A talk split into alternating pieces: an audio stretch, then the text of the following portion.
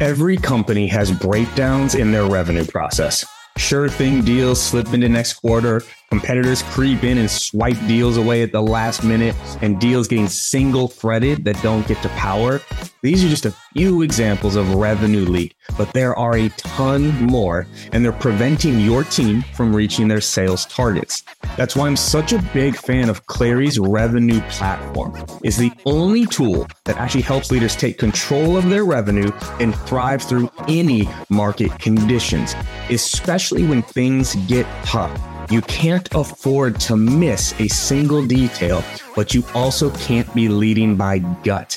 Clari combines the science and the art of sales and sales leadership. So go to clari.com if you want to answer the most important question in your business. Are you going to meet, beat, or miss on revenue?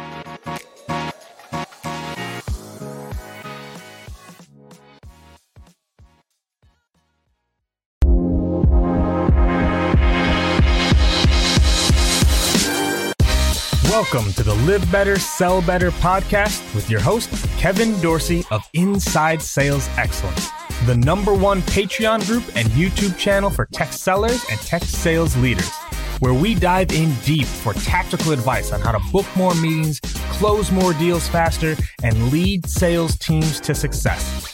But we don't stop there. We also focus on the person in salesperson. We talk about mindset, goals, time management, and so much more. So thank you for listening. And if you're interested, head on over to patreon.com slash inside sales excellence. Now with that, grab a notepad, get ready, and let's dive into the good stuff. Right? So I talk about the core four.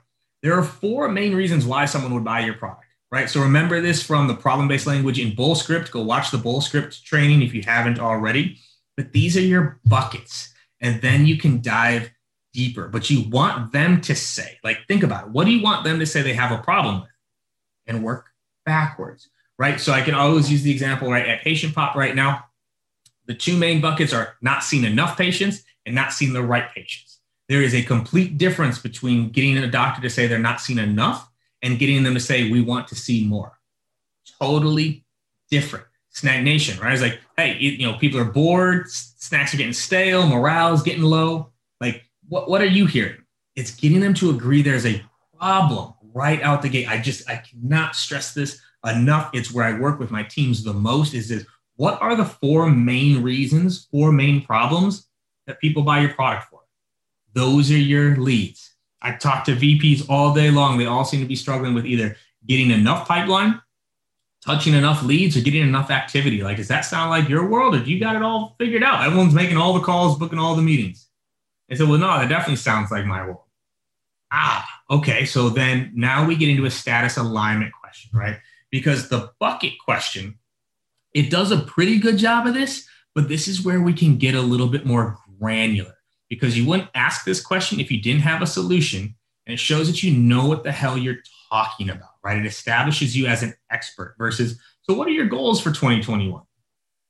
Like, no, no, no, no. So let's use the VP of sales. You're selling me some sort of pipeline tool, right? So you can say, hey, like they're struggling. I talk with VPs all day. They're all seem to struggling. They're Like, you know, they're not generating enough. Again, listen, not generating enough versus they want more they're not generating enough pipeline. You know, they they don't have the right contact information for people, or their reps just aren't making enough dials. Like, does that sound like your world? Or you know, as I, I say, yeah, like, yeah, they're just not making enough dials. The status alignment questions when you go ah, and you ask something that only someone that understands the space would know. And so that could be something like, what? Why do you think that is? Is it a call reluctance? Thing? Are they not empowered by by RevOps? Is it taking too long to find the leads? Like it's where you show that you know what causes the problems often. That's where we can talk and go, okay, this person knows what they're talking about, right? Or it's like, oh, okay, yeah. I mean, a lot of VPs I'm talking to have really noticed a drop in connect rates ever since everyone went home. Like, do you think that's driving a little bit of this right now? The status alignment question where it shows me you know what you're talking about. I cannot tell you how often I get on a discovery call and they're like, so, so what are what are your what are your goals for for this upcoming year? No, like you have to show me you know what I'm actually working with. And again, there's a difference between goals and problems. Every, every, like we could pause right here. Stop asking me my goals. You know why? Because everyone sets goals for the year and most people never hit them. Ask me about my problems and you can get me to want to solve them. All right. That's a very big difference with problem based discovery versus the general discovery a lot of people are doing. So now you've gotten that first bucket problem. Like, yeah, like I'm not generating enough pipeline. This is when we start getting into the impact and why, right? So you need to have your next two to three impact questions ready, right?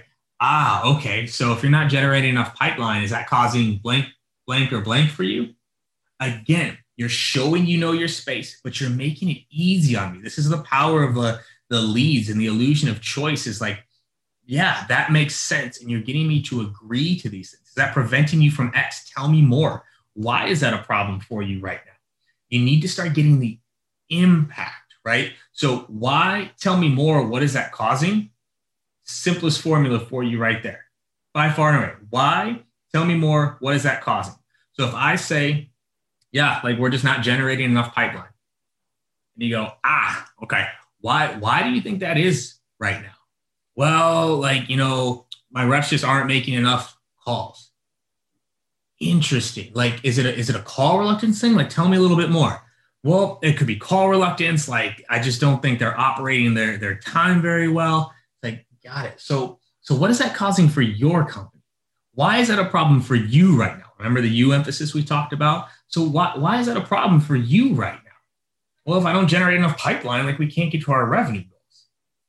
Ah, okay. So it sounds like there might be a change needed here, right? Remember, we're getting that change agreement as well.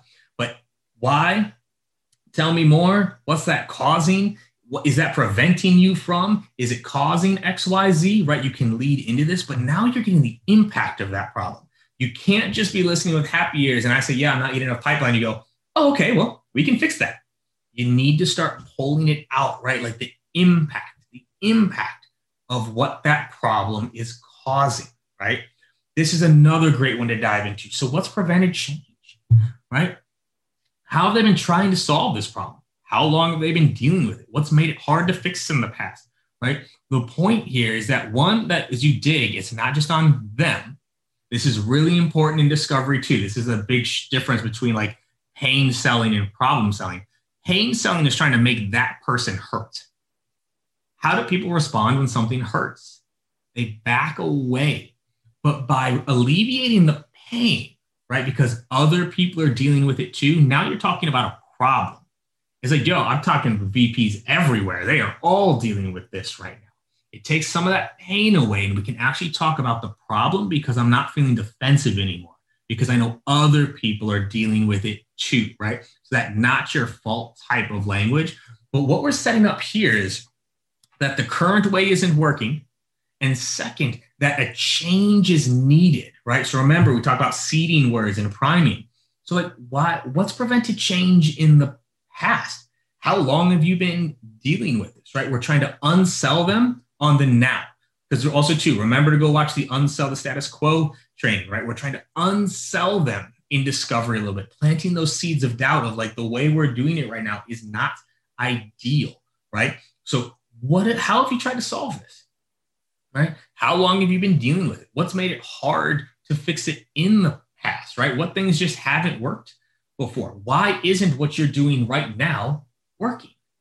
This is so key. Like, I hope you wrote that question down. Why is what you're doing right now not working? You're getting them to tell you why it's not working.